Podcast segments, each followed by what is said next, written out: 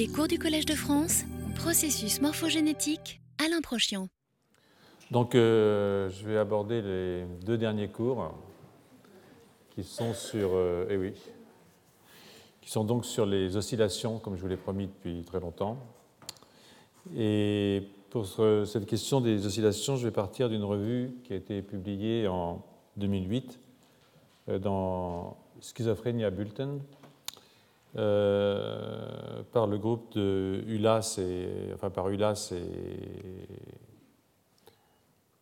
et, compagnie, si j'ose dire, euh, en fait du laboratoire de, de Wolfsinger. donc, dans cette revue, les auteurs commencent par rappeler que les réseaux de neurones ont tendance à s'engager dans des activités oscillatoires ou oscillantes.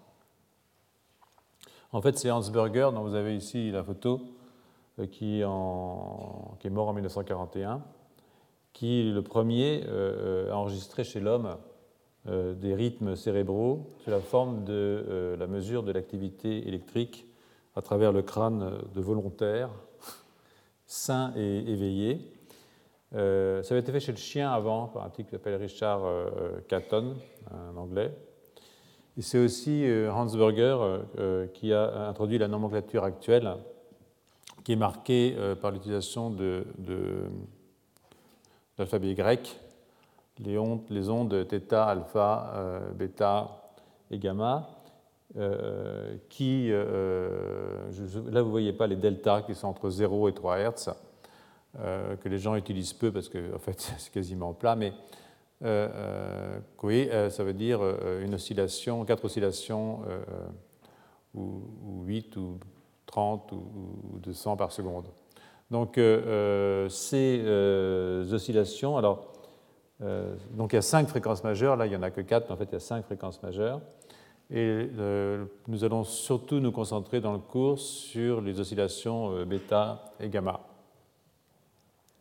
Donc, euh, depuis sa découverte, donc ça c'est ce qu'on appelle l'électroencéphalogramme, hein, euh, euh, l'EEG est devenu un outil très utilisé dans l'étude des, fonctions cérébrales, aussi dans les recherches cliniques sur les maladies neurologiques et psychiatriques. plus récemment, on utilise plutôt, en plus, je dirais, la magnétoencéphalographie, la MEG, qui augmente considérablement la, résolution spatiale des enregistrements extracraniaux et euh, de ce fait, la détection des, oscillations de haute fréquence et de basse amplitude est, améliorée. Donc on distingue deux types euh, d'oscillations essentiellement, celles qui sont euh, autogénérées, qu'on appelle induites, le terme est peut-être un tout petit peu mal, un peu trompeur, et les oscillations donc induites et autogénérées sont analysées de façon unitaire c'est une par une. Parce qu'en fait, euh, il y a toujours des, dans leur déclenchement, il y a un délai entre 0 et entre 100 et 400 millisecondes qui fait qu'on ne peut pas moyenner euh, réellement. Mais il y en a d'autres qui sont euh, provoquées par des stimulus et on les appelle phase lock, c'est-à-dire qu'elles sont en fait dans une phase assez proche toutes et on les mesure en moyennant les réponses qui se font avec des latences plus courtes de l'ordre de 50 à 100 millisecondes. Donc ce que je vais, euh, comme je disais, essentiellement euh, discuter avec vous aujourd'hui, ce sont les oscillations euh, bêta et gamma. Et ces diapositives vous donnent un tableau à peu près synthétique des types d'oscillations qu'on peut avoir, de l'endroit où on les mesure, hein, hippocampe, thalamus, hippocampe. Et, et vous voyez que, que les bêta et les gamma ont l'intérêt, par rapport au problème qui nous concerne ici, d'être exprimé dans toutes les structures euh, corticales ou pour les gamma dans toutes les structures du cerveau, y compris la rétine, le bulbe olfactif, etc. Donc, elles euh, sont extraordinairement euh, présentes partout. Et les neuromédiateurs qui sont impliqués sont très souvent le GABA et le glutamate, sauf pour les alphas, vous voyez qu'on ne parle pas du GABA. Mais essentiellement, si je regarde encore de nouveau le bêta et le gamma, ce sont euh, les interactions entre les neurones GABAergiques et glutamatergiques qui permettent de générer les oscillations, et je vous dirai euh, dans un petit moment comment ça se passe. c'est relativement simple, si vous voulez, l'oscillation, c'est les sorties qui viennent de ces neurones, et euh, ça oscille dans la mesure où on a une inhibition oscillante des neurones GABAergiques, c'est-à-dire qu'ils inhibent, ne cessent d'inhiber, inhibent, cessent d'inhiber, inhibent, cessent d'inhiber, donc le glutamate, ces neurones déchargent avec une oscillation. Et évidemment, il y a aussi une excitation de la part du glumatergique sur le GABA qui l'entraîne à inhiber, etc. Donc, je vous expliquerai un tout petit peu. Ça implique des propriétés particulières à la fois des, propriétés de libération, mais aussi euh, des propriétés des récepteurs, en particulier des récepteurs euh, au GABA qui sont sur ce neurone gluménergique. Il ne faut pas qu'ils restent actifs trop longtemps, sinon l'inhibition est permanente. Donc euh, il y a un principe de, de, levée d'inhibition qui est lié à une sous-unité particulière du récepteur GABA-A qu'on appelle une sous-unité alpha 1. J'y viendrai dans un instant. Ce que vous voyez ici aussi, c'est que ces oscillations locales sont sous le contrôle euh, de neuromédiateurs beaucoup plus larges, en général des amines cérébrales, et ici je vous ai marqué l'acétylcholine, la sérotonine, la dopamine et de nouveau l'acétylcholine. Là, c'est quelque chose qu'il faut comprendre, c'est que vous pouvez avoir des oscillations locales et vous faire une synchronisation des oscillations locales entre différentes régions par le biais à la fois des fibres glutamatergiques qui voyagent entre les régions, mais aussi par le biais de ces neuromédiateurs qui euh, euh, sont très larges, c'est-à-dire qui sont très divergents et qui énervent de multiples régions euh, du cerveau qui sont donc capables de les faire entrer en communication ou au contraire de bloquer les communications. Donc il existe sur le plan des fonctions, comme vous pouvez voir en bas, bien entendu ces types d'oscillations, toutes, sont extrêmement importantes pour les fonctions cognitives, c'est pour ça qu'on en parle aujourd'hui et euh, il existe un lien euh, très fort entre les oscillations et la computation cérébrale. Par exemple, les oscillations dans les zones bêta et gamma, c'est-à-dire euh, supérieures à 13 Hz, et, entre 13 disons, et, 200 Hz, qui sont les oscillations les plus rapides, quand elles sont synchrones, donnent des réponses neurales distribuées, par exemple, entre plusieurs régions. vous voyez ici, par exemple, ce qui se passe. Vous avez ici des oscillations dans cette région A et que vous avez des oscillations la région B, les potentiels d'action ne se font pas au même niveau forcément euh, de, euh, euh, de l'oscillation, c'est ce qu'on appelle le potentiel local de champ ou local field potential. Et c'est à ce niveau-là, le plus dépolarisé, que vous avez plus de probabilité d'avoir une, une, une, décharge. Et vous pouvez évidemment faire entrer en, en, résonance les deux régions via des énervations ou via un neuromédiateur qui va être capable de euh, synchroniser. Euh, euh, les différentiels de temps entre ce qui se passe là et ce qui se passe là est important. C'est plus avant ou plus arrière, et ça peut évidemment, enfin ça peut évidemment, c'est pas évident, mais je vous dis, ce décalage entre le côté présynaptique et postsynaptique est important dans ce qu'on appelle la mise en place des potentiations ou des pressions à long terme, donc dans la mémorisation, dans le marquage, si vous voulez, de la trace au niveau euh, du réseau. Donc, euh, euh, ces oscillations ont un rôle de synchronisation neurale dans un champ local et entre différents champs, avec tout ce que cela implique, évidemment, du point de vue cognitif. Les oscillations autogénérées et, la synchronisation de ces oscillations sont des phénomènes extrêmement dynamiques, hein, c'est-à-dire que ça évolue très rapidement elles dépendent de nombreuses conditions, par exemple euh, l'attention que vous portez à un phénomène ou euh, la nature des stimulus qui peuvent venir dans une salle comme ça de façon tout à fait intempestive. Hein. Par exemple, si je, regarde quelqu'un, tout d'un coup, vous allez me voir osciller dans le contexte visuel.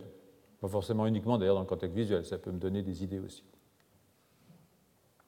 Donc, euh, pour prendre un exemple centré sur les oscillations bêta et gamma qui sont euh, associées à des systèmes de neuromédiateurs euh, glutamatergiques et GABA, dans la maladie de Parkinson, par exemple, hein, la diminution du contrôle dopaminergique, qui est liée à la mort des neurones dopaminergiques, déstabilise la synchronisation au niveau du striatum, du ganglion de la base, au niveau des noyaux sous-thélamiques, au niveau du cortex moteur, qui sont trois centres qui sont importants pour l'initiation du mouvement. Donc, quand vous perdez vos neurones dopaminergiques, vous déstabilisez cette synchronisation, vous perdez cette synchronisation entre ces trois structures. C'est un, exemple, si vous voulez, euh, euh, assez simple de la façon dont un système divergent, ici le système dopaminergique euh, du mésencéphale, peut imposer une coordination entre plusieurs régions corticales ou sous-corticales, puisqu'il y a aussi le striatum et les noyaux sous-thalamiques, dans l'exécution d'une tâche qui demande l'implication de ces trois structures, et l'application coordonnée de ces trois structures, bien entendu. Hein. Donc, dans ce système, les oscillations bêta sont, majoritaires dans l'état de repos et sont remplacées par des oscillations de type gamma beaucoup plus rapides quand le mouvement moteur est initié à la suite de mouvements volontaires. Vous décidez de faire ça, voilà. Donc, euh, euh, ces oscillations bêta euh, ont aussi été impliquées dans des tâches cognitives multiples, par exemple l'apprentissage olfactif ou la détection de nouveautés dans le système auditif. Tiens, il y a un son là, klaxon, voilà. ce qui me fait penser que je n'ai pas fermé mon portable.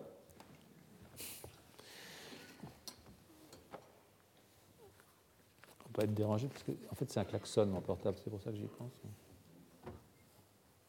ça tombe bien, j'ai laissé, laissé au Ah non, il est là. Donc, euh, euh, voilà. Donc, euh, tout d'un coup, il y a un son qui arrive, et cette détection de nouveauté est aussi engage la génération d'ondes de type, de type bêta. Donc, les oscillations gamma, qui sont, elles, supérieures à 30 Hz, hein, c'est celle-là, on va en faire un grand cas aujourd'hui, la semaine prochaine, et elles sont retrouvées pratiquement, je vous le disais, dans toutes les structures cérébrales, y compris, euh, je viens de vous le dire, la rétine. Donc euh, euh, leur génération dépend de plusieurs systèmes de neuromédiateurs. Les réseaux de neurones GABAergiques qui sont tous couplés dans le cortex, soit chimiquement, mais même de façon électrique, par ce qu'on appelle des jonctions communicantes, sont essentiels, ces neurones GABA, dans la génération de ces oscillations de haute fréquence et la synchronisation locale de ces oscillations. Les connexions glutamatergiques excitatrices contrôlent leur force, leur durée et leur synchronisation à distance. Hein. Ceux-là, ces neurones-là GABAergiques, sont locaux. Ces neurones-là ne sont pas des neurones locaux. Une fois qu'ils euh, déchargent, comme ici, ils vont entraîner l'oxydation, envoyer l'oxydation à longue distance. Donc, euh, euh, elles sont souvent sous le contrôle d'autres neuromédiateurs, en particulier le contrôle cholinergique, mais d'autres amines cérébrales peuvent aussi intervenir et peut-être autre chose que des amines cérébrales. Donc les premières indications fonctionnelles de ces oscillations gamma ont été fournies par des études sur le cortex visuel primaire du chat par un couple de chercheurs qui s'appelle Gray et Singer, qui démontrent que ces oscillations interviennent dans l'association de stimulus distincts permettant de générer une, représentation euh, cohérente euh, d'un objet. Hein. Donc, dans ces diapositives, par exemple, vous avez euh, deux champs réceptifs visuels qui sont indépendants, qui ne se recouvrent pas, vous voyez, ils sont séparés, mais vous pouvez faire passer une barre à travers ces deux champs, c'est-à-dire que les deux champs vont voir la même barre bouger. Et là, en revanche, vous pouvez avoir une barre passe devant ce champ visuel dans ce sens-là, celle-là dans ce sens-là. Et vous voyez que quand euh, vous mettez les deux euh, champs en relation via une tâche qui engage les deux champs, alors vous pouvez voir le système qui commence à se synchroniser. Donc, euh, ça, c'est des choses qu'ont montré donc Gray et Singer et vous démontrent comment, en fait, vous pouvez associer deux champs réceptifs à travers une tâche commune. Alors, au-delà des systèmes des oscillations euh, gamma sensorielles, euh, euh, ces oscillations sont aussi impliquées dans des fonctions cognitives supérieures, comme la mémoire, à la fois la mémoire de travail, c'est cette mémoire que vous mettez en, place pour, des, pour travailler, hein, par exemple, ce n'est pas des mémoires à long terme, c'est des mémoires à court terme, mais des choses que vous devez retenir pendant un certain temps, le temps de l'exécution d'une tâche. Euh, mais aussi la mémoire à long terme, euh, et puis voir euh, la conscience, hein, ce que certaines personnes disent, et des phénomènes aussi cognitifs que le langage. Hein. Alors, sur le plan synaptique, ces oscillations ont un rôle dans ce qu'on appelle le, gating de la plasticité synaptique, avec une résolution de l'ordre de la milliseconde, et ça, c'est le décalage entre, par exemple, le firing de ces neurones ici et le firing de ces neurones ici, c'est-à-dire que entre le pré et le post-synaptique, il y aura des décalages de l'ordre de la milliseconde, et le sens du décalage va avoir une influence sur savoir si vous avez un apprentissage, une dépression à long terme, ou au contraire une, une, potentiation à long terme. Donc à partir euh, de ce que nous savons des oscillations, euh, euh, est-ce que ça peut nous aider dans le cadre de nos réflexions sur les maladies psychiatriques, dont la schizophrénie? Donc, Les recherches sur le thème oscillation et schizophrénie via les EEG hein, les électroencéphalogrammes, à l'état de repos, ont démontré effectivement l'existence d'anomalies à différentes fréquences. les recherches sur les associations associées à des tâches précises ont démontré un certain nombre de dysfonctions cognitives chez les patients. Par exemple, les oscillations θ sont impliquées θ. Hein, euh, elles sont des oscillations θ qui sont très lentes, hein, sont impliquées dans la mémoire de travail épisodique et aussi sous le contrôle top-down des fonctions cognitives. Elles sont d'un intérêt assez fort pour une maladie qui touche ces différents aspects. En fait. Hein. Certains travaux euh, démontrent une activité anormale chez les patients en réponse à un stimulus. Euh, euh, alors, ce sont des oscillations à basse fréquence, et j'y reviendrai dans un instant à propos des neurones glutamatergiques. les chercheurs ont noté une absence d'augmentation de l'activité des ondes θ dans le cortex préfrontal quand on augmente la charge de mémoire de travail. Hein. il faut se souvenir de plus en plus de trucs euh, pour accomplir une tâche, par exemple, où est-ce que j'ai mis mon stylo, est-ce que j'ai le papier, si j'augmente la charge de cette mémoire de travail, eh bien, euh, euh, chez certains patients, on voit qu'on euh, n'a pas l'augmentation normale et associée de l'activité des ondes θ dans le cortex préfrontal, qui, comme son nom l'indique, est à l'avant. Hein. Donc, les oscillations bêta ont été associées aux synchronisations à longue distance entre assemblées de neurones, par exemple dans le traitement des stimulations sensorielles polymodales, c'est-à-dire par exemple auditif et, et donc Ulas et, collègues, là toujours les mêmes, dans un autre article, euh, sont oui, voilà ce qui se passe ici. On, étudie une synchronisation à long terme. Ils ont pris 19 malades et 19 sujets contrôle dans une sage de perception de ce qu'on appelle les figures de Mounet. Alors, le choix des figures de Mounet, qui est intéressant, ça sont des figures de Mounet. Les figures de Mounet sont des figures dans lesquelles on a retiré tout ce qui est grisé. C'est-à-dire vous voyez plus que le visage n'est plus que noir et blanc et vous pouvez la montrer à l'endroit ou à l'envers. Et euh, euh, la personne doit regarder et voir que c'est un visage humain. Euh, donc ça nécessite un petit peu de travail perceptuel et intellectuel, c'est-à-dire dégager là-dedans le visage d'un humain. Et là, c'est encore plus compliqué parce que le truc est à l'envers. Hein. Et donc, ce petit travail, qui est tout bête, hein, augmente la synchronisation des oscillations euh, dans les euh, hautes fréquences, hein, bêta et gamma. Alors, je vous disais, ces figures sont là, dans ce cas-là, la figure est essentiellement présentée à l'endroit. Et ce qu'il faut, c'est qu'on rassemble ces trucs un petit peu fragmentaires dans une image que le cerveau va voir comme une image cohérente. Hein. Donc, si on regarde les patients schizophrènes, il y a un déficit net euh, de euh, la reconnaissance des figures et une synchronie qui est réduite dans la bande bêta. Hein. Donc vous voyez ici, là c'est un, sujet normal. Vous voyez que dans les bandes bêta, après 200 euh, millisecondes après la présentation de la figure de Mounet, vous avez une augmentation de la synchronisation dans les bandes bêta. Hein, ça, on voit ça par, ça devient rouge là, et la fréquence est autour de 25 Hz en gros. Et ça, vous faites ça euh, euh, euh, avec un casque avec toutes les électrodes qui sont représentées ici.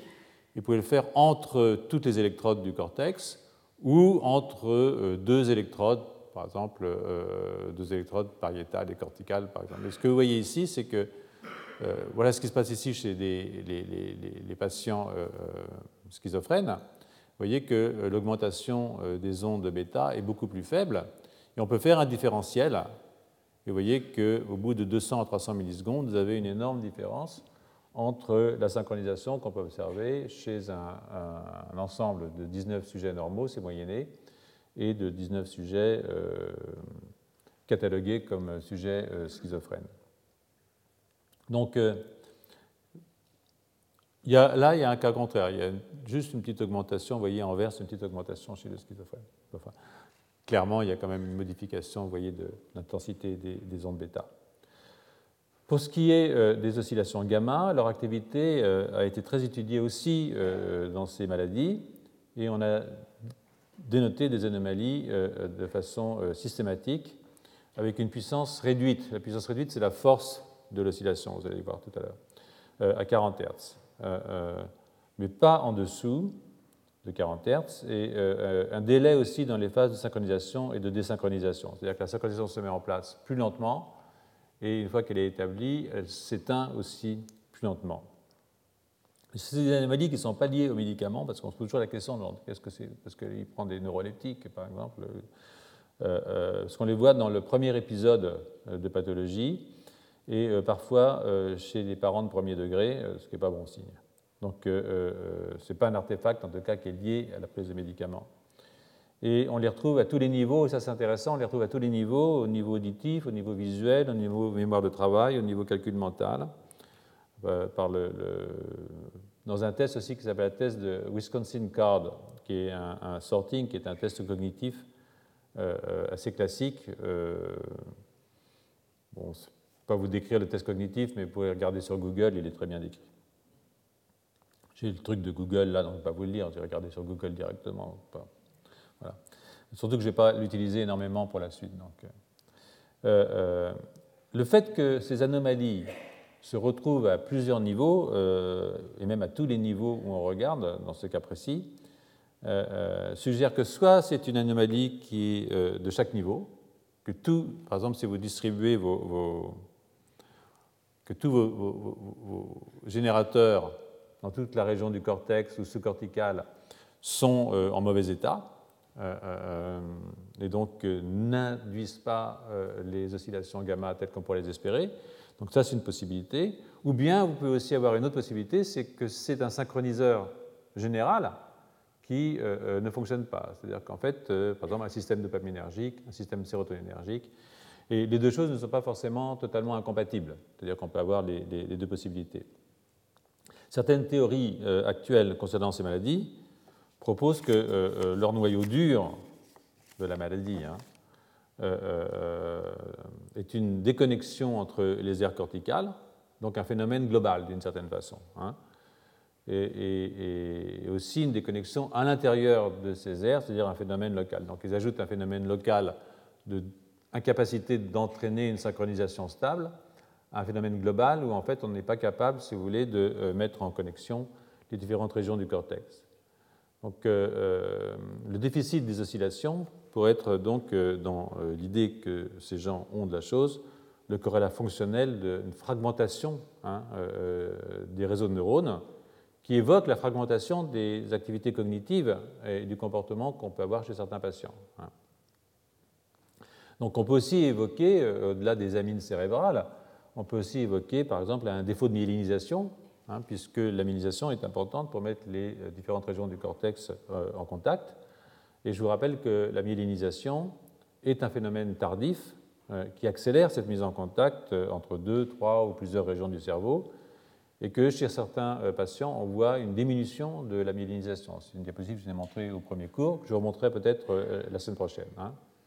Mais on peut aussi imaginer qu'il y a d'autres facteurs, par exemple un nombre insuffisant de neurones, hein, un déficit au cours de la neurogénèse, mort cellulaire, pas assez de neurones, hein, on en a parlé l'année dernière, problème de différenciation, ou bien un problème de connectivité synaptique, euh, euh, mauvaise neurogénèse, mauvais, mauvais, guidage axonal, etc. Donc, euh, de nouveau, dans le cadre de la formation de ces circuits, tout ce qu'on a vu l'année dernière et au début de l'année, je vous ai rappelé dans le premier cours, peut intervenir parce qu'évidemment, les réseaux fonctionnent dans la mesure où on est capable de les construire correctement avec le bon nombre de neurones et les bonnes connexions entre les différents groupes. Euh, à partir de là, on peut comprendre les, spéculations des auteurs qui sont fondées sur le constat assez rationnel, euh, même s'il est un peu déprimant, euh, que les causes de ces maladies restent mystérieuses malgré l'implication d'un très grand nombre de processus biologiques ou en raison même de l'implication de ce très grand nombre de processus biologiques. Et les auteurs de cette revue soulignent l'hétérogénéité d'une maladie qui implique un grand nombre de voies physiologiques. Euh, il souligne aussi notre connaissance insuffisante des mécanismes à l'œuvre dans les opérations cognitives et exécutives, notre manque donc de compréhension physiologique. Comme euh, je vous l'ai souvent dit, une pathologie, c'est une physiologie qui déraille, et plus le processus physiologique est complexe, la cognition par exemple, c'est un processus complexe, plus la compréhension des chemins de son déraillement euh, est difficile. Donc l'intérêt porté aux oscillations reposent en fait sur les preuves de leur implication potentielle dans ces opérations cognitives qui sont fortement affectées chez les patients. parce que les mécanismes neuronaux qui président à la génération et la synchronisation des oscillations ont été étudiés in vitro et in vivo, je crois qu'il devient à ce moment-là à peu près normal de rechercher s'il montrent des anomalies euh, ce qui pourrait ouvrir sur la piste sur des, des, traitements, éventuellement, en tout cas, de définir des marqueurs euh, de la maladie. Alors, cela est utile, bien sûr, euh, mais on doit aussi comprendre, et je pense qu'il faut le dire, que des anomalies dans la synchronisation des ondes, des oscillations dans différentes régions du cortex ou des noyaux sous-corticaux ou du midbrain, etc., ne sont pas uniquement trouvées dans les maladies psychiatriques. Hein. On les trouve par exemple dans beaucoup de maladies neurologiques, euh, dont l'autisme euh, euh, psychiatrique pardon, et la maladie d'Alzheimer. Alors évidemment, il y a des recouvrements possibles entre ces différentes maladies, nosologies. C'est normal, il s'agit de la cognition au bout du compte. Hein, mais il y a aussi des différences développementales qui sont extrêmement fortes. Hein. Par exemple, bah, l'autisme, ça se déclare très très tôt. L'Alzheimer, en général, c'est plutôt tardif. Euh, euh, on peut avoir la même la chance de mourir avant. Donc, euh, voilà, mais, mais, et la schizophrénie, c'est en tout cas les symptômes. Ce ne veut pas dire que les causes n'étaient pas là avant, mais les symptômes apparaissent massivement, comme on l'a souvent dit, au moment de passage de l'adolescence à, la vie adulte. Donc, donc, il y a une certaine euh, logique là, de, rechercher euh, pour la schizophrénie, puisque c'est la maladie sur laquelle nous nous interrogeons, des causes possibles de perturbation de ces synchronies qui soient spécifiques du développement tardif. Euh, sinon, ça n'aurait pas de, conséquences. Et qui pourraient donc dériver, qui être la conséquence plutôt, et non la cause des oscillations anormales. Donc, c'est une possibilité, c'est que euh, c'est un peu l'œuf et la poule. Euh, euh, est-ce que c'est les oscillations normales qui font qu'on ne met pas en place la maturation normale du cerveau à ces stades assez tardifs, ou est-ce que c'est le contraire Est-ce que c'est un manque de maturation tardive qui nous entraîne les oscillations anormales? Donc, Parce que les activités physiologiques, et donc les associations synchrones qui sont l'activité physiologique des réseaux de neurones, jouent évidemment un rôle dans la maturation du système nerveux. Donc, c'est un peu compliqué, mais il faut bien démarrer par quelque chose.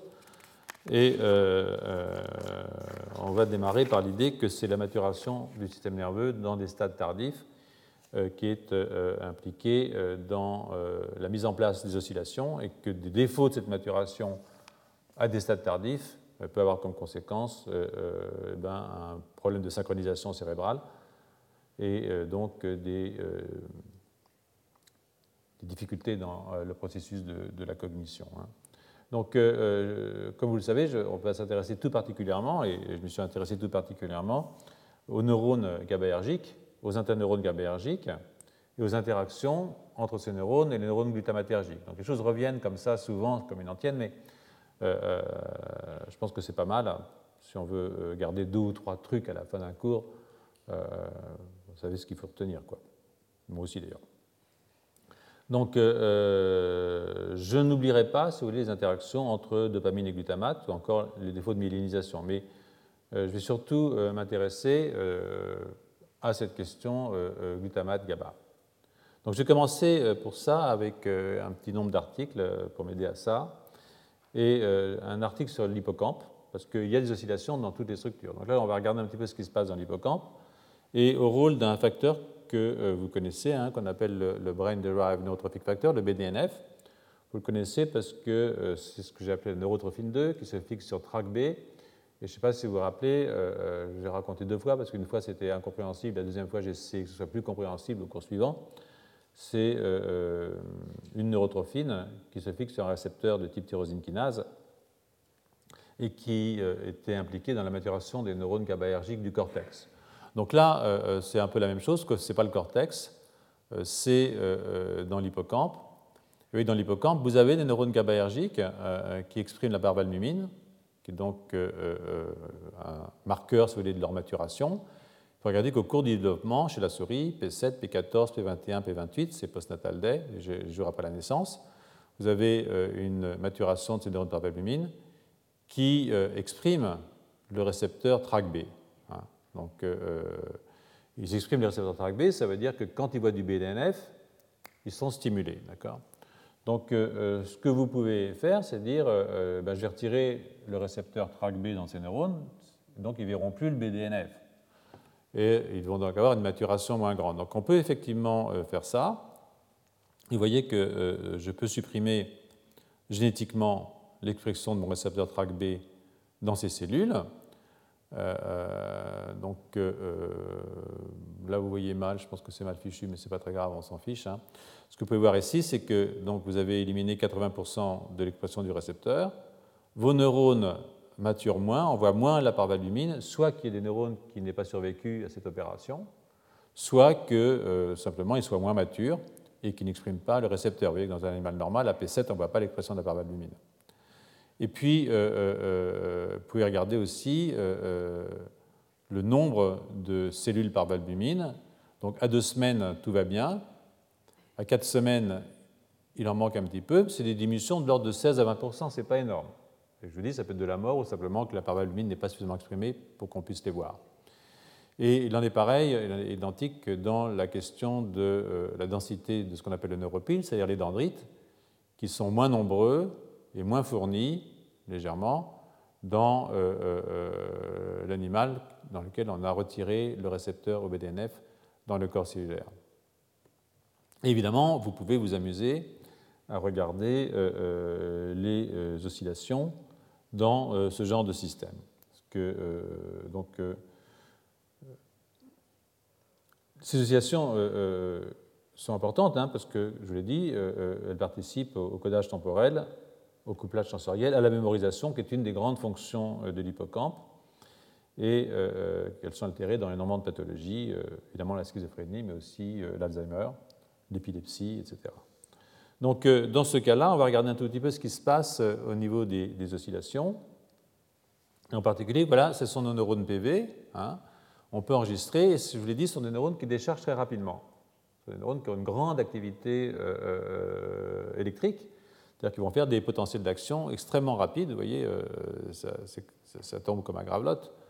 Et ce que vous pouvez voir, c'est qu'entre les contrôles et les chaos, il n'y a pas de différence. Les neurones, ils ont la même capacité de décharger extrêmement rapidement leur potentiel d'action, c'est-à-dire qu'ils sont extraordinairement actifs, sans un changement de l'activité qu'il y ait ou qu'il n'y ait pas de trac B, qu'ils aient été soumis à cette maturation liée à cette neurotrophine.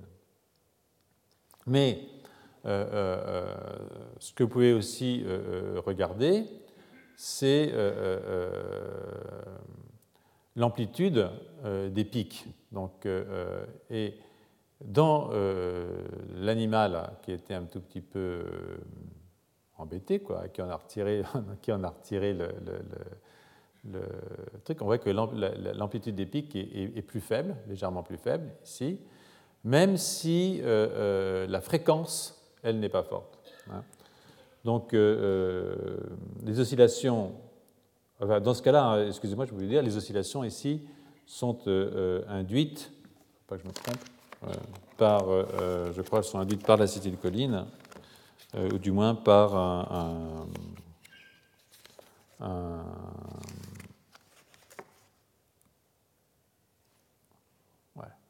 Elles sont induites par l'acétylcholine, par, par un, carbamoylcholine, en fait, qui est un, agoniste muscarinique qui reconnaît les récepteurs muscariniques dans les ondes cholinergiques. Donc, Donc ce que vous voyez euh, ici, c'est qu'ils euh, euh, ont une décharge très rapide, à la suite d'une injection de courant, bien entendu, hein, ils ne déchargent pas tout seuls, et on les identifie avec de la biocytine, tel qu'on peut voir là. Donc leur potentiel de membrane, qui est à moins 62 millivolts, n'est pas modifié non plus. ce potentiel de membrane reflète l'équilibre ionique entre l'intérieur et l'extérieur, bien entendu, euh, euh, et les potentiels excitateurs miniatures euh, qui sont enregistrés sur les cellules PV. Donc c'est la réception de ce qui vient du glutamate en une amplitude plus faible, hein, mais, ils ont, voyez, mais ils ont la même fréquence. Et ça veut dire quoi? Ça veut dire que c'est du côté que le neurone glutamatergique lui va très bien, hein, il tape à la bonne vitesse, mais que le neurone qui reçoit, lui, il reçoit moins bien. C'est du côté du neurone par valumine qu'il y a quelque chose qui ne va pas ils ont une amplitude qui est, plus faible, il y a moindre dépolarisation. Hein. Euh, euh, c'est un peu technique, ça suggère euh, que les inputs, les glutamatergiques présynaptiques ne sont pas affectés. C'est la fonction des récepteurs glutamatergiques postsynaptiques, qui sont ici de type AMPA. Il y a plusieurs types de récepteurs glutamatergiques, je ne rentre pas dans les détails, portés par les neurones PV qui sont altérés. Et réciproquement, on peut aussi regarder les potentiels miniatures euh, euh, dans les neurones par donc ce qui se repasse maintenant dans le neurone par valumine, donc c'est le potentiel d'inhibition. Donc vous pouvez regarder dans votre neurogabéergie ce qui se passe. Et eh bien en fait, là, la fréquence n'est pas modifiée, hein. L'amplitude euh, n'est pas modifiée, contrairement à ce qui se passe là, mais c'est la fréquence qui maintenant est modifiée. Et ça, euh, euh, une explication euh, relativement parcimonieuse, c'est que, de nouveau, il y a moins de libération de GABA. C'est-à-dire que vous avez une bonne stimulation, vous répondez à la stimulation, mais que vous avez une moins bonne libération de GABA. Donc, ne pas avoir de trac B, ça rend les neurones un petit peu moins bons, ou bien c'est parce qu'il y a moins de neurones. C'est aussi une autre possibilité. Hein. Donc euh, ces changements euh, dans les potentiels miniatures, ce qu'on appelle inhibiteurs et excitateurs, peuvent-ils, c'est la question, en fait, modifier l'activité du réseau hippocampique qui est pris dans son ensemble à ce moment-là? Et donc là, euh, c'est là qu'on peut induire des oscillations gamma avec l'agoniste muscarinique et on peut enregistrer dans la région CA1 de l'hippocampe. Alors voilà, là, ce qui se passe. Hein. Euh, vous rajoutez donc votre euh, agoniste euh, muscarinique, et dans le contrôle, vous voyez ici vos oscillations gamma. Donc là, c'est du 40 Hz ou du 60 Hz ou du 80 Hz, je peux voir comme ça d'ici. Hein. Mais elles sont très belles, une bonne oscillation. Mais dans votre mutant, vous voyez que vous avez toujours de l'oscillation, hein, et de l'oscillation à la bonne fréquence, mais vous perdez en puissance. C'est-à-dire qu'en fait, euh, la force de l'oscillation est beaucoup plus forte. Hein. Donc là, vous voyez ici la fréquence aussi, euh, euh, mais il n'y a pas de modification dans la fréquence, mais vous avez une modification dans la force de l'oscillation, c'est-à-dire que vous allez moins haut dans votre pic d'oscillation. Donc, vous pouvez regarder après ça les potentiels d'action de vos neurones, leur décharge, et les comparer aux oscillations. Et vous constatez que vous avez un moindre nombre de potentiels euh, euh, par oscillation. Hein, vous voyez que vous avez, euh, vous voyez que ça, le nombre de, potentiels d'action dans une, pour un nombre d'oscillations donné est, plus faible.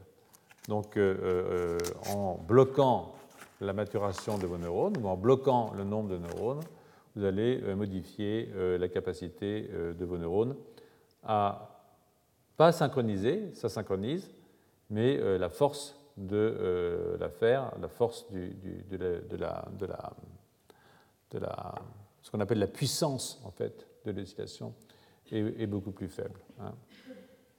Donc euh, euh, ça veut dire que le BDNF pourrait jouer un rôle dans la synchronisation in vivo et surtout dans le niveau des oscillations.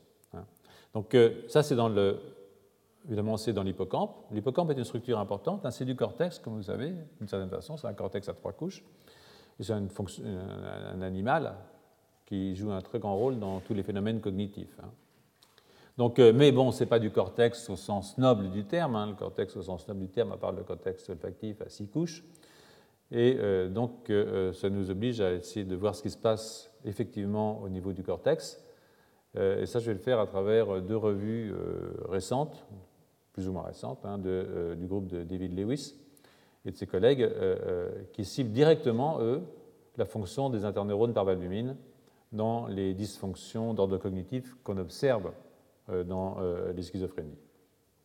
Donc, dans une première revue, ces auteurs nous rappellent qu'après une période où on se focalisait préférentiellement sur les syndromes positifs, hein, hallucinations, ou négatifs, dépression ou plutôt retrait, retrait social, euh, euh, les patriciens maintenant prennent de plus en plus au sérieux la question des troubles cognitifs associés euh, à la maladie. Alors, en fait, ces, troubles probablement précèdent les premiers épisodes, qui sont les premiers épisodes qui permettent de dire tiens, il y a, quelque chose qui ne va pas un délire, j'entends des voix, comme ça. Et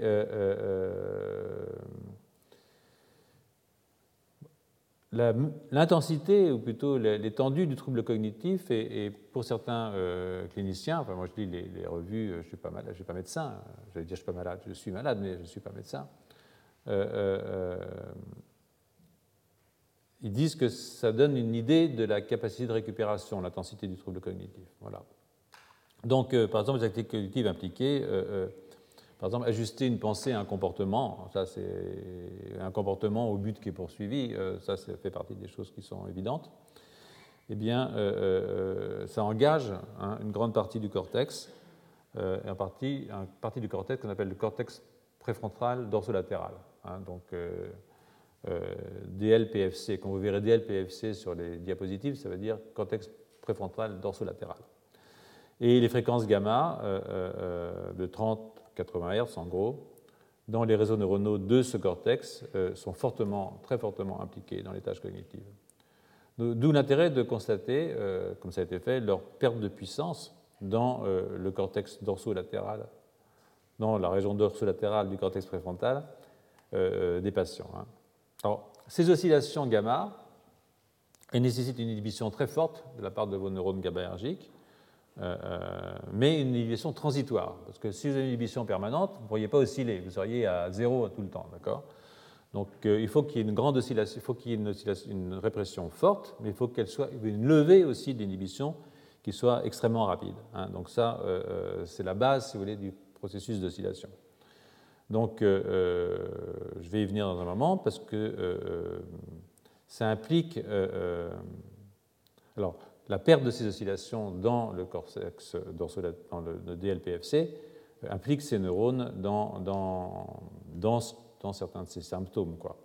Donc, euh, il y a des arguments qui vont dans ce sens-là, c'est-à-dire que euh, si vous inhibez les récepteurs GABA, le GABA A en particulier, en, utilisant un, agoniste inverse, disons un antagoniste du récepteur, c'est pas la même chose, un agoniste inverse et un antagoniste, mais je rentre, c'est de la pharmacologie un peu fine, je ne vais pas vous embêter avec ça. Eh bien, euh, euh, vous exacerbez les symptômes euh, chez les sujets sains, chez les sujets malades, voilà, dans des doses qui sont sans effet sur les sujets bien portants. Et en même temps, vous réduisez l'oscillation de type gamma. Donc, ce rôle des neurones inhibiteurs dans un circuit excitation-inhibition, sur lequel je vais revenir, peut être expliqué très simplement à l'aide de, euh, du schéma qu'il y a ici. Donc maintenant, je vais vous le détailler un tout petit peu plus. Les neurones GABA inhibent les neurones glutamatergiques hein, euh, en agissant sur un récepteur de type GABA-A qui est ici. Mais ces récepteurs ici euh, désensibilisent très rapidement, c'est-à-dire que l'inhibition se lève très très vite. Donc, donc vous levez l'inhibition de ce neurone, et comme vous levez l'inhibition, hop, il va commencer à activer, il va aller restimuler le GABA. Et donc, qui va réinhiber. quand vous allez relever l'inhibition, hop, il va. Donc euh, vous avez un système qui est oscillant. En fait, vous avez un générateur d'oscillant qui est lié à ce système d'interaction entre un excitateur et un inhibiteur. À condition, évidemment, que les constantes de temps de lever l'inhibition soient très fortes, c'est-à-dire que vous ayez un type de récepteur, une sous-unité alpha 1, c'est-à-dire qui a une extinction extrêmement rapide par rapport à d'autres sous-unités euh, qu'on voit dans d'autres neurones euh, GABAergiques dans le système. C'est pour ça que je vous dis ça parce que je vais y revenir dans un instant. Donc on a là la mise en place d'une oscillation extrêmement rapide euh, qui caractérise euh, les ondes gamma dans euh, le cortex. Donc on va s'intéresser particulièrement aux, neurones par valbumine pour des raisons que vous allez comprendre immédiatement. parce que les neurones par valbumine se distinguent en deux populations. Vous avez les neurones chandeliers, que vous voyez ici, et les neurones basket, que ici, ça j'en ai déjà parlé. Euh, euh, et elle nous intéresse euh, particulièrement parce que, vous voyez, la neurone chandelier qui ici innerve ce qu'on appelle le segment initial de l'axone. C'est-à-dire qu'il vient se mettre là. C'est-à-dire que s'il inhibe, il inhibe la sortie. C'est-à-dire que si je, m'intéressais à ces cellules-là qui travaillent sur les dendrites, on s'en fiche un petit peu, à vrai dire. Donc en fait, les neurones GABAergiques les plus intéressants sur le plan de l'inhibition du firing, faut une oscillation. il faut une inhibition pour avoir l'oscillation. Hein. Donc, même si cette inhibition est transitoire. Donc, il faut taper à la sortie. Donc, vous pouvez taper ici. Donc, les chandeliers sont sympas pour ça. Et les PV sont sympas aussi parce qu'ils innervent le corps cellulaire, c'est périssomatique. Hein. Donc euh, ça, euh, euh, c'est pas mal.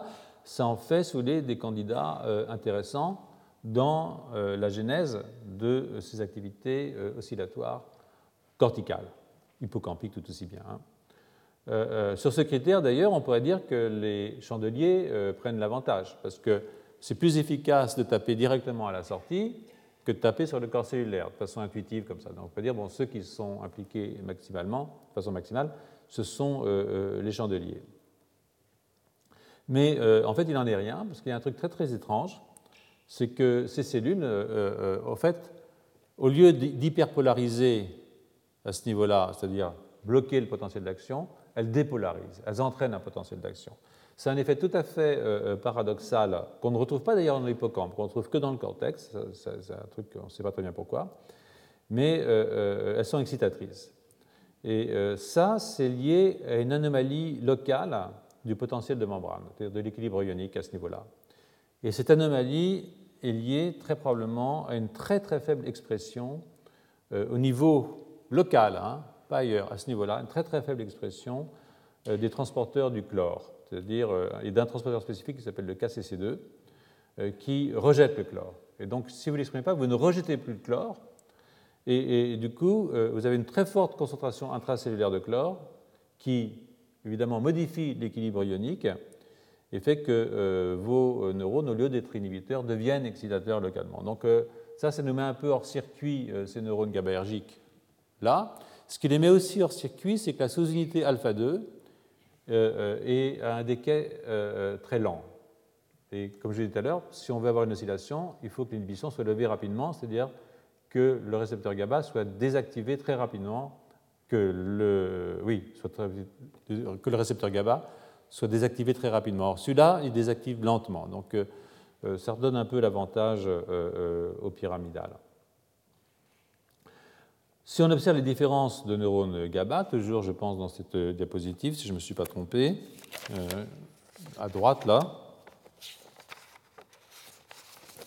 euh, euh, vous allez voir des, des, différences fonctionnelles extrêmement importantes. Donc les cellules CCK qui sont ici, elles, sont, elles, expriment un récepteur ici qui est récepteur au, cannabis, hein, pour faire simple. Donc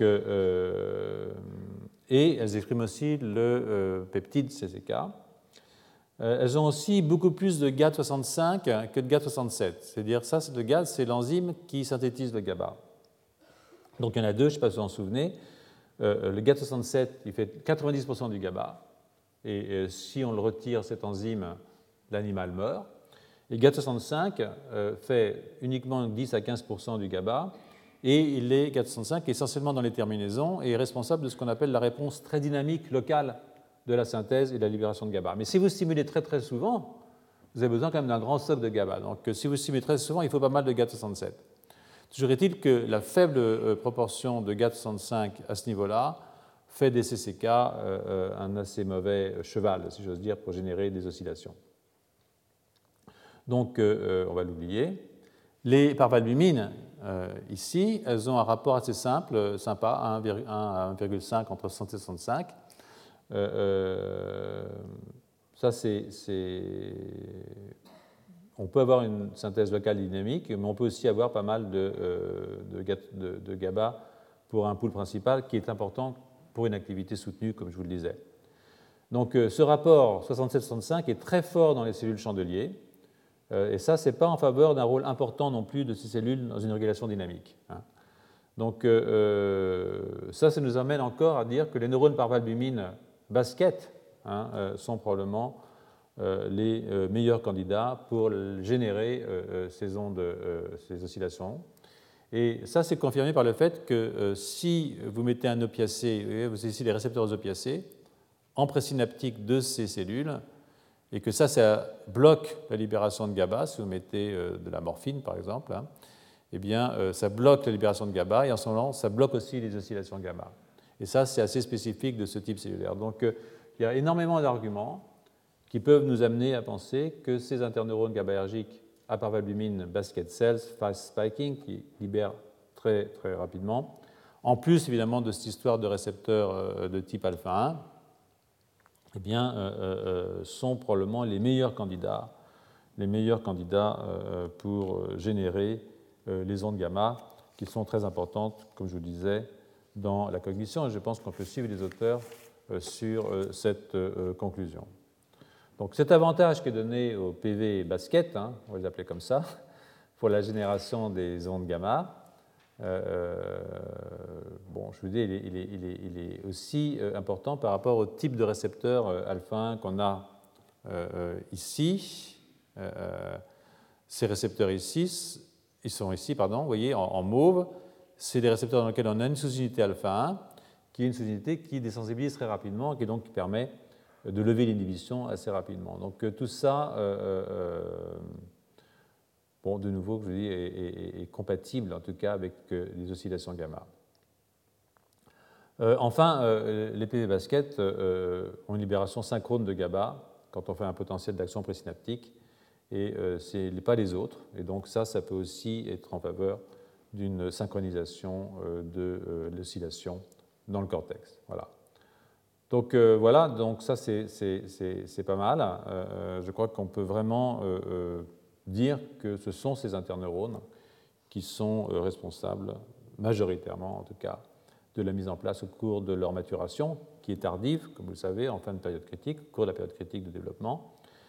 C'est leur maturation qui est nécessaire à la mise en place de ces oscillations qui sont importants pour les processus cognitifs. Donc après ce détour, si vous voulez, par un peu de biologie cellulaire et de pharmacologie de base, hein, euh, euh, on doit se demander évidemment si euh, des altérations de ces cellules PV basket, je vais les appeler maintenant les PV basket, hein, dans le cortex frontal des sujets malades, dorsolatéral, peuvent jouer un rôle dans les altérations des bandes gamma qu'on observe chez les patients. Et si oui, comment hein. Donc, Alors ça, c'est un problème un petit peu compliqué parce que, euh, évidemment, on pourrait se dire, bon, le défaut est bien de l'innervation glutamatergique. Il y a toujours un problème de poulet et d'œuf dans ces histoires, puisque les glutamates innervent, et c'est eux qui stimulent l'inhibition, leur propre inhibition, par cette boucle où je stimule le type qui va m'inhiber. Et puis l'inhibition se lève, et donc je restimule le mec qui va m'inhiber. Donc voilà, c'est un truc à deux.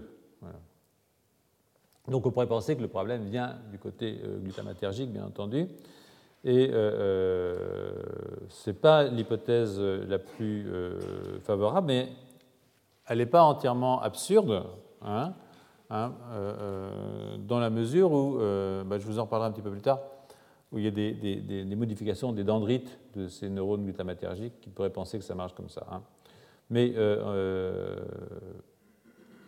si euh, vous regardez ici, en gros, les chandeliers et les PV baskets de nouveau, euh, euh, qu'est-ce qui se passe ici? Vous avez une baisse dans les malades, hein, chez les malades, qu'est-ce qu'on a vu? On a vu une diminution du chêne alpha 1 et bêta 2 à laquelle s'associe alpha 1 dans la formation du canal, donc chez des patients. Donc en fait, une baisse de l'inhibition de ce fait, une augmentation de l'alpha-2 dans les chandeliers, hein, qui pourrait euh, augmenter ici l'inhibition des sorties, mais pas de façon euh, dynamique. Euh, et puis le alpha-5 dans les Martinotti, mais ça on s'en fiche un petit peu parce qu'il ne tape pas au bon endroit pour aller réguler l'activité rythmique, en fait, rythmique des neurones glutamatergiques de votre cortex. Donc, les enregistrements euh, électrophysiologiques confirment ça, en tout cas chez l'animal. Mais chez les malades, quand on a fait des études de gènes, eh bien, c'est ce qu'on a trouvé. Hein. Donc, comment vous dire, il y a d'autres modifications, donc la hausse des alpha-2 qui pourrait encore augmenter l'inhibition, une baisse des alpha-5 qui ne nous intéresse pas, ce que je viens de dire, puisqu'ils sont localisés sur les dendrites et pas sur les corps cellulaires. Donc, euh, comme je vous l'ai dit il y a un instant, il y a euh, euh, la force de la réponse postsynaptique au GABA dépend de l'influx du chlore, hein. c'est-à-dire qu'à travers le canal des récepteurs GABA. C'est-à-dire que quand vous dépolarisez, vous allez cracher du chlore, ensuite il faut recapturer, recapturer le chlore. Et donc, les transporteurs au chlore, pour maintenir l'état d'excitabilité du système, ça doit marcher très vite. Vous verrez que ça a, une incidence sur la consommation d'énergie. Hein, pour maintenir les équilibres ioniques, dans un système qui oscille très très vite, il faut dépenser énormément d'ATP. Hein, euh, euh, et ça, c'est un point sur lequel je viendrai un petit peu plus tard, pour faire le lien entre la dépense d'ATP, la nécessité d'avoir un grand apport d'oxygène et en même temps euh, une grande synthèse, une grande activité mitochondriale, et l'entretien de ces oscillations. Et vous verrez que je pense que c'est assez intéressant. Mais pour l'instant, les niveaux de chlore intracellulaire sont déterminés par l'équilibre de, l'activité de transporteur, de tout transporteur, un transporteur qui capture le chlore, comme le NKCC1, hein, ici, le NKCC1 qui capture le chlore, et puis euh, euh, euh, un autre truc qui extrude le chlore, qui le rejette. Hein. Donc l'équilibre entre ces, récepteurs, ces transporteurs plutôt du chlore, est évidemment important. Et chez les malades, on n'a pas observé, chez les gens qui ont, mais non, post-mortem, hein, que l'expression des deux transporteurs ait été altérée. pareil. En revanche, ce qui a été vu chez les patients, c'est que deux kinases, hein, qui sont ici, les noms on s'en fiche, hein, ce sont des kinases qui phosphorylent le récepteur, eh bien, que ces kinases euh, elles sont fortement surexprimées euh, chez les patients, en tout cas au niveau des messagers. Donc si les protéines suivent, euh, on peut imaginer qu'on a une très très forte phosphorylation, hyperphosphorylation des transporteurs, et à ce moment-là, on a une augmentation très très forte de l'import du chlore et une diminution de la sortie du chlore. Et donc, dans un cas comme ça, on peut très bien modifier l'équilibre ionique du chlore dans votre système et avoir une modification importante de, euh, euh, en fait une moindre hyperpolarisation, donc une moindre inhibition des pyramidaux, et un chiffre de l'équilibre excitation-inhibition, avec une excitation qui prend le dessus sur l'inhibition, et ça, c'est pas bon. Euh, pas bon pour les oscillations dans la bande gamma. Donc, dans cette revue, les auteurs suggèrent que des interventions qui conduiraient à, une augmentation de l'activité des neurones par valbumine basket hein, dans la couche 3 du cortex préfrontal pourraient constituer un moyen euh, d'améliorer les performances cognitives des patients. Hein. cette revue a deux ans maintenant et elle a été euh, complétée euh, récemment par le même groupe donc une autre vue qui n'est pas très différente, mais qui est euh, euh, un peu complémentaire, qui rajoute quelques points qui, euh, qui, sont, je pense, intéressants et que je vais vous exposer rapidement. Donc cette diapositive ici, qui doit être, en ce qui me concerne, la numéro 11, oui, si je ne me suis pas trompé.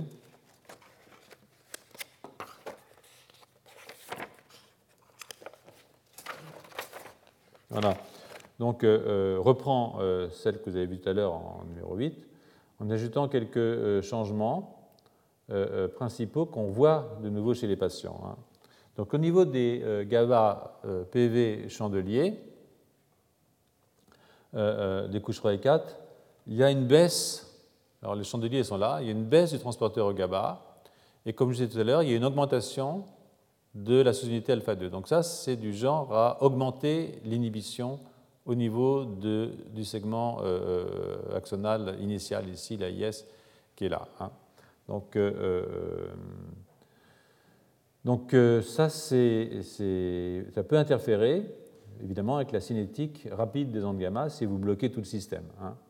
Au niveau des CCK, dont je vous ai un tout petit peu parlé avec du mépris, mais peut-être avec un petit peu de tort, on voit une baisse de la cholécystokinine, CCK, qui joue sur les pyramidales, ici, mais qui joue aussi sur les neurones par valbumine. Donc il y a une action directe de ces neurones sur les neurones par valbumine, et ça, ça peut avoir un effet euh, via le récepteur de type CCK2 qu'on voit exprimé ici sur euh, les euh, neurones par valbumine. Donc, et au niveau des parvalbumines, on observe un, une augmentation du nombre des récepteurs aux opiacés. Alors ça, ça peut être embêtant parce que quand vous augmentez les récepteurs opiacés, eh bien, vous bloquez la libération de GABA, donc vous bloquez votre inhibition, hein, et vous avez une baisse de la GAD67, donc du niveau général de GABA qui est mobilisable dans les simulations répétées. vous avez aussi une diminution du messager alpha 1, qui est ici, et qui est important euh, pour générer l'inhibition. Donc en fait, euh, euh, tout ce qui se passe à ce niveau-là est de nature à modifier vos, inhibitions, en tout cas à baisser en tout cas vos inhibitions, donc augmenter le rapport excitation-inhibition, qui, je le répète, n'est pas une bonne chose. Donc cette diapositive ici, elle est, plus simple. Elle reprend la question du chlore. Hein, il vous montre que euh, chez euh, euh, les patients, il semble qu'il y ait une augmentation des récepteurs présynaptiques de type opiacé. Vous avez donc une diminution de la libération de GABA et vous avez une modification de vos équilibres ioniques dans la fente synaptique qui fait que vous allez avoir du mal à générer et à régénérer le système qui permet de maintenir les oscillations dans le microcircuit pour l'instant, on est dans un microcircuit GABA-glutamate au niveau cortical. Donc, euh, euh, il y a d'autres hypothèses. Hein, euh, une autre hypothèse qui est aussi intéressante, et j'en ai fait une petite allusion il y a une seconde, c'est que la cause première pourrait ne pas être du côté de l'inhibition, mais du côté de l'excitation. Donc, alors ça, c'est je ne peux pas ne pas vous le dire parce que ça apparaît de temps en temps dans la littérature. Dans ceux d'entre vous qui sont intéressés à aller voir la littérature, ça peut, ça peut leur être utile, euh, défricher un petit peu le truc. Donc, euh, pour certains, la, baisse de l'inhibition des neurones PV basket serait en fait une réponse adaptatrice, on dit homéostatique, à une moindre excitabilité des cellules pyramidales. Donc, par exemple, si on avait une augmentation de l'inhibition par les chandeliers, on peut voir ici. Hein. Si j'augmente cette inhibition, à ce moment-là, euh, euh, euh, pour récupérer un équilibre EI à peu près correct, je vais être obligé de diminuer l'inhibition de retour par mes PVBC.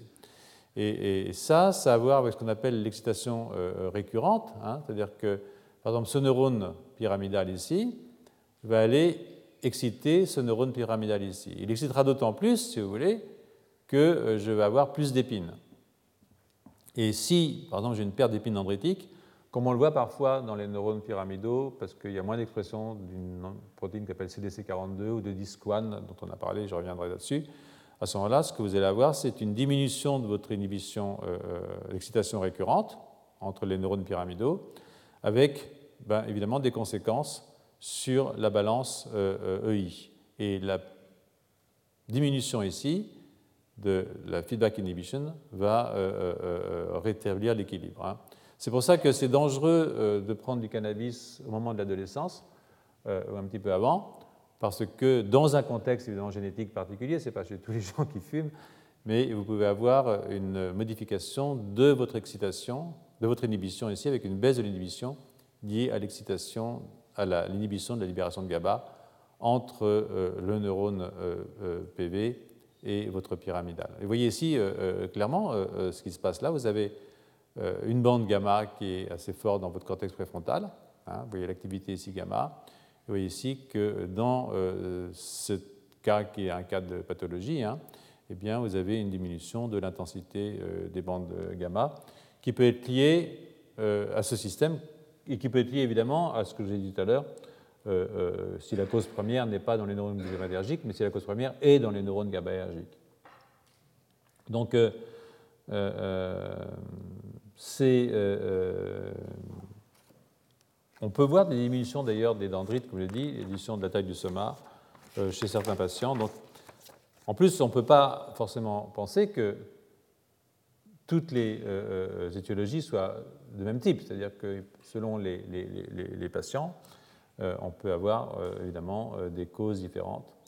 Donc, mais toujours est-il que le bout du, bout le bout du, système, c'est quand même l'équilibre IE et en plus l'amplitude évidemment de l'oscillation. Parce que là, vous maintenez votre équilibre IE, mais vous le maintenez avec un niveau qui est beaucoup plus faible au niveau de vos oscillations. Donc ça, c'est pas bon non plus. Voilà.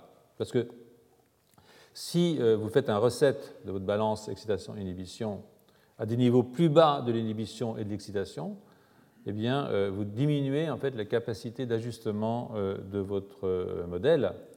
C'est-à-dire que la plasticité synaptique nécessaire pour s'ajuster à des simulations fortes, hein, jouant soit sur l'excitation, soit sur l'inhibition, devient absolument extrêmement limité parce que vous n'avez plus la marge nécessaire.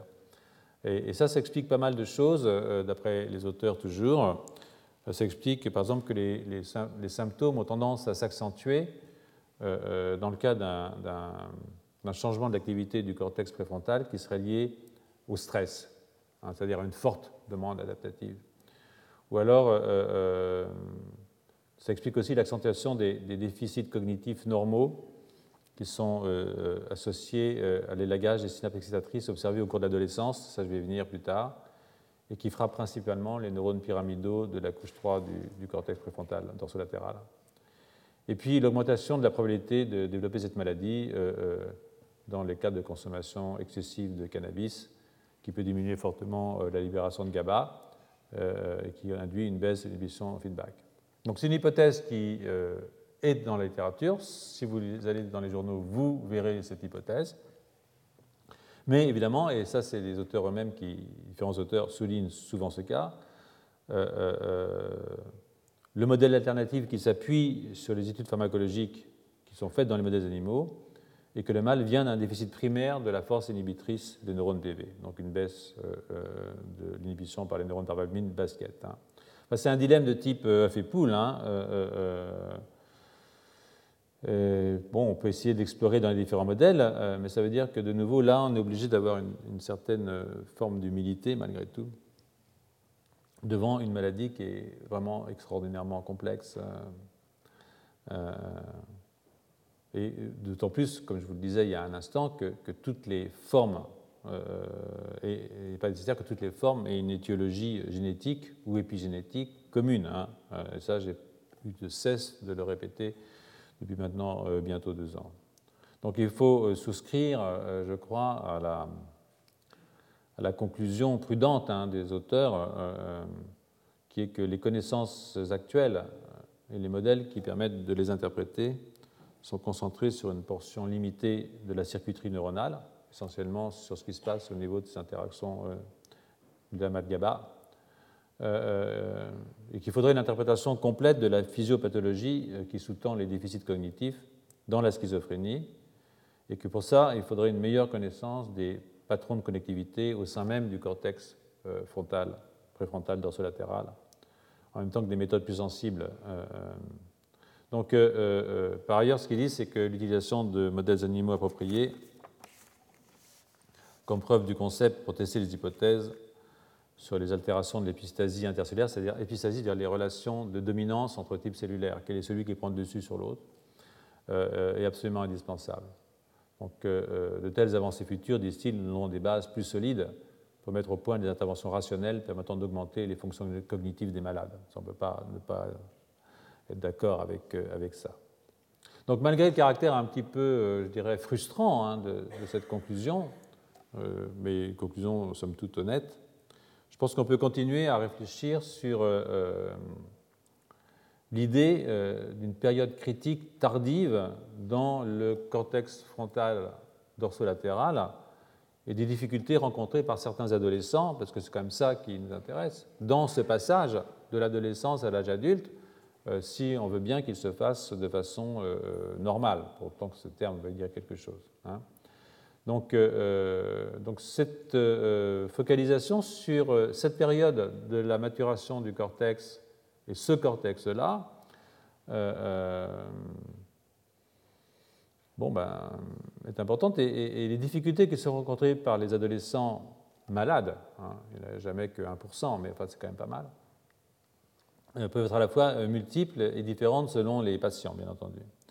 Donc, euh, je vais vous montrer, pour terminer la, séance, une étude sur le développement psychologique du cerveau, du cerveau un truc, un résultat de nouveau par le groupe de Wolfsinger, qui rappelle que les études sur le développement psychologique, physiologique, psychologique pardon, du cerveau qui s'était concentré sur les périodes périnatales, parce qu'on pensait que tout était joué, si vous voulez, au cours de la naissance, en gros, quoi, un truc comme ça, ou peu de temps après. Et, des, et, que sur les adaptations qui se produisent dans les périodes périnatales ou juste après la naissance, bon, ben, peut-être que ce n'est pas ce qu'il fallait faire. Hein. Euh, euh, ces auteurs euh, rappellent ce que je vous ai dit plusieurs fois, hein, que j'espère vous, vous garderez en mémoire hein, si vos oscillations oscillent comme il le faut, ce qui n'est pas toujours évident. moi, des fois, j'ai du mal à osciller le matin et le soir aussi, d'ailleurs. J'oscille de moins en moins, ce n'est pas bon signe. Mais ce qu'il dit, c'est qu'on que, devrait s'intéresser à des périodes bien plus euh, postérieures à ces périodes périnatales. Et en particulier, euh, euh, ce qu'il dit, c'est que la mise en place du système, en particulier dans le contexte préfrontal dorsolatéral sur lequel on essaye de zoomer, hein, encore qu'il faut faire attention, parce que je vous l'ai dit avant, hein, il y en a, tout ça communique entre eux. ça, la semaine prochaine, je reviendrai sur ces questions de synchronisation globale du cortex. Mais euh, ce qu'ils disent, c'est que c'est quand même autour de la 20e année que ça se termine là-haut. Hein. Donc, euh, euh, déjà, si vous regardez simplement le plan anatomique, vous constaterez que l'organisation de la matière blanche augmente de façon continue. Hein. Là, entre 5 ans ici et 25 ans, vous avez de plus en plus de, matière blanche et que chez les patients, vous avez une diminution de la myélinisation. Et ça, euh, euh, c'est quelque chose de relativement tardif, comme vous pouvez le voir aussi. En même temps, vous avez une augmentation de la matière grise jusqu'à une certaine période, et puis ensuite ça diminue aussi. Jusqu'à 20 ans, ça continue à diminuer. Et ça, c'est l'équilibre inhibiteur-excitateur dans le cortex préfrontal, voyez, euh, se croise dans une période qui est relativement tardive au cours du développement, parce que 20 ans, la plupart des gens pensent qu'ils sont adultes à 20 ans. Hein, ah, ils sont peut-être adultes, mais pas forcément au niveau cortical. Ce n'est pas forcément le niveau le plus intéressant, euh, euh, je veux bien reconnaître. Mais euh, si ça déraille à ce niveau-là, ce n'est pas forcément bon. donc, c'est effectivement c'est un moment qui est intéressant de regarder. Et ces chercheurs se sont intéressés à la physiologie du système euh, euh, ce qu'il dit, c'est que les interactions entre le système dopaminergique et glutamatergique de type NMDA, et de nouveau, je ne rentre pas dans les détails, au niveau du cortex préfrontal, ne se mettent en place qu'après l'adolescence, euh, et de façon plus importante encore que la neurotransmission inhibitrice, GABAergique, mature extraordinairement tardivement dans ces régions du cortex. Il y a toujours, pour ceux d'entre vous qui ont suivi les cours pendant maintenant quelques années, c'est la question de la période critique dans le cortex préfrontal dont on parle. Je vais souvent parler de la période critique dans le système visuel, mais je l'ai toujours prise comme un modèle de la période critique dans d'autres régions du cortex, et en particulier ici, dans, euh, parce qu'il n'y a pas de raison qu'il y ait une physiologie pour un endroit du cortex et une autre pour l'autre. La fonction diffère, mais le substrat cellulaire à ces différentes fonctions sont extraordinairement conservés dans cette homogénéité insensée que je vous avais montré quand je vous ai décrit l'année dernière les aires de Brodmann. Donc, euh, tout ça pour vous dire que euh, euh, ces données ont forcément des conséquences fonctionnelles et on doit les mettre en relation avec le fait que les désordres psychologiques de type schizophrénie, hein, qui sont à l'origine des troubles émotionnels et cognitifs de longue durée, se produisent le plus souvent entre l'adolescence et l'âge adulte. Donc les auteurs partent sur l'idée de l'importance du développement tardif dans cette région dorsolatérale du cortex préfrontal, en prenant comme marqueur, bien entendu, les oscillations et leur synchronie qui sont évoquées par une tâche dans un EEG chez des enfants, des adolescents et des adultes. Ils ont utilisé 68 sujets euh, euh, pris entre 6 et 21 ans, en gros. Hein. Donc, euh, ils ont testé la relation entre la synchronie et la maturation grâce au test des figures de Mounet.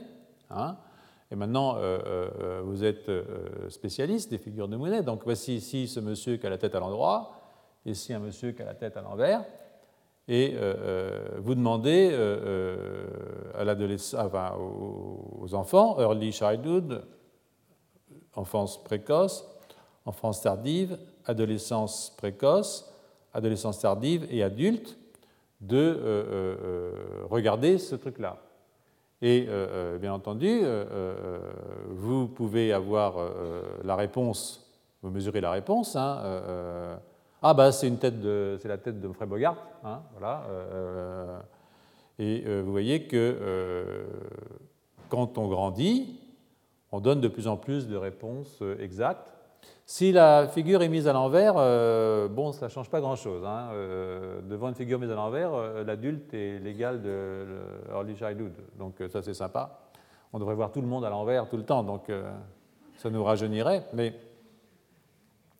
ce c'est ce que j'appelle la condition no face. Mais ce qui doit vous frapper ici, c'est que le temps de réaction diminue avec le développement, c'est-à-dire que le cerveau reconnaît de plus en plus rapidement la figure, c'est-à-dire qu'il associe les données de plus en plus rapidement, avec un artefact qui est le point du late adolescence, c'est-à-dire que l'adolescent vieillit, mais pas encore adulte, il est juste dans la phase de transition, lui, il a un temps de réaction qui est plus lent que le jeune adolescent ou que l'adulte. Donc euh, il y a un moment où euh, il y a un truc qui se passe qui fait que, euh, et ça vous pouvez le voir aussi quand vous regardez ce qu'on appelle, donc, ici c'est les ondes gamma, hein. Donc maintenant vous êtes des spécialistes des ondes gamma, vous pouvez enregistrer qu'un EEG, les ondes gamma, soit avec toutes les électrodes, soit entre deux régions du cortex. Mais euh, là, par exemple, ce que vous pouvez voir, alors il faut que je regarde bien moi, voilà, au bout de 200 millisecondes, vous voyez ici la force des ondes gamma chez l'adulte, qui montre que le cortex est vraiment mûr et qu'il est capable très rapidement de reconnaître la chose. Ça, c'est uniquement la position face. Hein. Et puis, vous pouvez voir la maturation au cours du développement, early childhood, late childhood, early adolescence, late adolescence. Là, ma diapositive, on ne voit pas très bien. Vous pouvez regarder ici le, spectre des ondes gamma et vous voyez que euh, euh, le gris ici, hein, c'est l'adolescence tardive. Vous voyez que l'adolescence tardive est plus basse que euh, l'enfance tardive ou que l'adolescence euh, précoce. Donc, alors que vous aviez fait des progrès jusqu'à l'adolescence précoce, quand vous arrivez à l'adolescence tardive, vous vous cassez la figure, c'est-à-dire que tout d'un coup, vous perdez la compétence de reconnaissance de vos figures de monnaie. et ça, on le voit entre deux électrodes, ça c'est toutes les électrodes, c'est-à-dire c'est tout le cortex, ou bien vous pouvez prendre des électrodes entre deux régions pariétales du cortex, vous avez exactement euh, la même réponse. Et ça, c'est assez intéressant parce que ça veut dire qu'il euh, s'est passé quelque chose. Et au lieu de mesurer les, fréquences, on peut aussi mesurer un truc qui s'appelle euh, la synchronie. Hein. Alors la synchronie, donc là, ce que vous voyez, c'est que la force hein, des oscillations gamma dans l'adolescence tardive est inférieure hein, à celle qu'on peut enregistrer dans l'adolescence précoce et, chez l'adulte. Donc il y a un moment où, il y a un passage difficile. Euh, euh, on s'en était rendu compte, tous ceux qui ont une adolescence tardive comme moi. Euh, je ne suis pas encore sorti de mon adolescence tardive pour rien vous cacher, donc ça vous explique pourquoi des fois ça se désynchronise un petit peu. Mais bon, il ne faut pas m'en vouloir. Je n'ai pas renoncé à passer au stade adulte, mais ça, tarde. Donc, on peut aussi utiliser ce qu'on appelle la synchronie. Donc la synchronie, c'est une mesure directe de la synchronisation qui est indépendante ce coup-ci de l'amplitude du signal. Ça, c'est intéressant parce que vous débarrassez le problème de, ce qu'on appelle la force, de la puissance du signal, juste pour voir la synchronisation dans le cortex. Et donc ça, on regarde euh, cette synchronie. Et donc euh, c'est un index extrêmement fiable de la synchronisation qui fait abstraction de la force. Donc euh, c'est une mesure des corrélations entre des groupes neuronaux qui sont à plus longue distance qui sont euh, euh, euh, à moins de 2 cm de distance. Hein. Et, ça, c'est parce que le pouvoir spectral, lui, c'est plus local, disons que c'est 1 cm en gros. Donc, de même qu'on a vu que la, puissance spectrale était baissée dans ce passage dangereux, eh bien, on voit que l'augmentation de la synchronie est induite par la tâche. Donc, ça, c'est ça là, je crois. Donc là, vous avez euh, maintenant ce que vous mesurez, c'est la synchronie.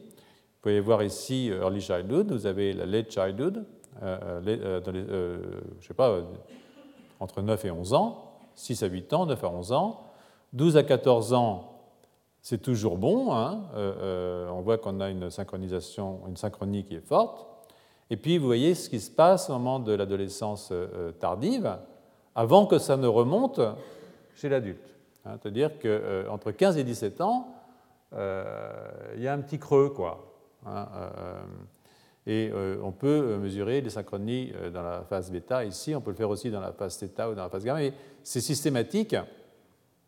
Vous avez cette amélioration qui est suivie d'une désynchronisation. Et ça, on le voit entre toutes les électrodes, de nouveau. ça augmente normalement la synchronie dans les 100 millisecondes qui suivent la présentation de la figure de Mounet et ça se maintient pendant environ 200 millisecondes, c'est suffit pour apprendre, hein, et puis euh, pour comprendre. Et puis euh, euh, cette synchronie augmente au cours de la maturation. bon, pour les zones θ, bêta et gamma, pas pour les alpha. Hein. Et ce patron de développement est similaire à celui qu'on voit pour la puissance gamma. Et de nouveau, là, donc pendant l'adolescence tardive, vous avez une baisse transitoire. Transitoire, le tout est qu'elle soit transitoire. Hein. Euh, c'est ça le problème. Euh, euh, donc, je passe sur pas mal de données de ce papier, qui est un papier assez intéressant.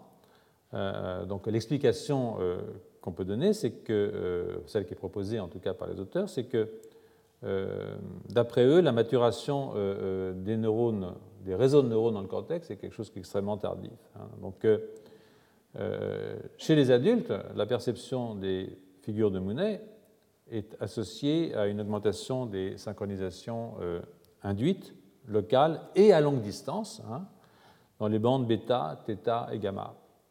Et donc, euh, en accord avec euh, le rôle des bandes gamma dans la construction cohérente des représentations, c'est ça le problème, c'est de faire une construction cohérente de vos représentations, ils observent une augmentation des bandes gamma entre 200 et 300 millisecondes ce qui correspond euh, euh, à la mise en place voyez, de la reconstruction des éléments du visage. Vous les remettez les uns à côté des autres, et d'un coup vous voyez, vous voyez des taches noires, et d'un coup vous voyez un visage. Hein. Et euh, l'augmentation de la synchronisation des ondes bêta et θ, elle, c'est la mise en place d'une mémoire à court terme. bon, moi, je veux bien le croire, ils le savent, ils, ils font de la psychologie expérimentale, ce qui n'est pas mon métier, mais bon, les articles ont l'air d'être assez bien construits. Donc les changements observés au cours du développement euh, euh, suivent l'amélioration du temps de réaction et du taux de reconnaissance. C'est-à-dire que vous avez euh, un changement entre plus le taux de réaction est bas et plus vous avez une bonne synchronisation. Vous avez bien vu, et aussi une, bonne synchronie. Donc ça c'est bien. donc vous avez une amélioration du temps de réaction et du niveau de reconnaissance, le pourcentage de réponse juste. Voilà. Donc, euh, euh, ces changements comportementaux ne sont pas linéaires, hein, avec une baisse transitoire de la synchronie bêta, suivie d'une augmentation de la puissance d'oscillation dans les bandes θ et gamma, et puis une récupération de tout, chez l'adulte après cette baisse chez l'adolescent. Donc, euh, les auteurs pensent, proposent que, enfin, ils soulignent d'ailleurs, plus qu'ils ne proposent, ils l'affirment, hein, que cette récupération euh, entre la fin de l'adolescence et l'âge adulte est associée à une réorganisation des patrons de synchronisation euh, euh, depuis une distribution large à une distribution qui est plus focale. Alors, la synchronisation de la phase bêta devient plus prononcée entre les électrodes placées au niveau du cortex pariétal et du cortex occipital. C'est-à-dire que je vois et je comprends. Donc,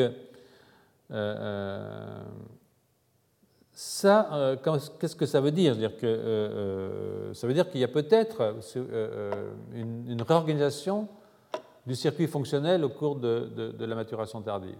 Que si maintenant on reprend ce qui se passe, par exemple au niveau du système visuel, hein, est-ce que dans cette période qui est peut-être marquée par des changements, bon, je sais pas, des changements hormonaux, des changements dans les interactions sociales, le monde change euh, vers la fin de l'adolescence, est-ce que ça, ça s'accompagne d'une euh, augmentation des systèmes inhibiteurs par maturation des neurones par valbumine puisque c'est l'hypothèse qu'on va prendre. Hein. On pourrait prendre l'hypothèse excitatrice, mais vous avez vu que j'étais plutôt favorable, à, enfin pas uniquement moi, la littérature d'une façon générale est plus favorable à l'idée que ces périodes critiques correspondent plutôt à la maturation des neurones par valbumine dans les couches 3 et 4 du cortex. Donc euh, euh, l'idée qu'il y a derrière, euh, que proposent les auteurs, mais qui me paraît une idée intéressante, c'est que justement dans ce cortex dorsolatéral préfrontal, dans cette période très précise du développement postnatal, eh bien, on a quelque chose qui est de l'ordre d'une réorganisation des circuits neuronaux qui accompagne cette maturation de l'inhibition et donc la mise en place d'une synchronisation des ondes gamma dans une tâche qui est une tâche cognitive finalement, hein, une tâche de psychologie expérimentale assez, assez, assez, assez classique. Donc euh, euh, euh, moi je pense que c'est une hypothèse intéressante, savoir si c'est juste ou pas c'est un petit peu plus difficile, mais la semaine prochaine je vous reprendrai cette question. Je suis désolé, ce sont des choses qui sont assez compliquées, elles sont aussi compliquées pour moi, ne hein, vous inquiétez pas, parce que je travaille sur ces questions euh, depuis assez peu de temps, de trois ans, où je m'intéresse à ces questions, donc je suis obligé de faire la littérature, mais ce n'est pas quelque chose qui m'est inné, si vous voulez, donc euh, c'est un vrai travail.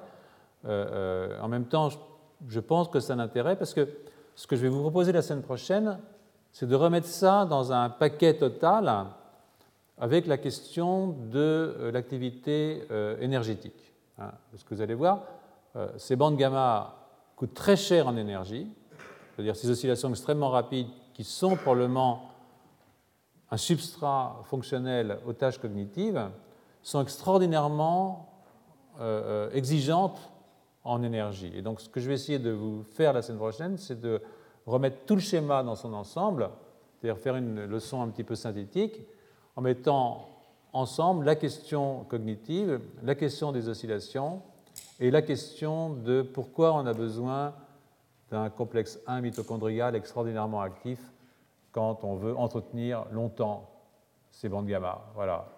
Je vous souhaite d'entretenir longtemps vos bandes gamma. Retrouvez tous les contenus du Collège de France sur www.colège-2-france.fr.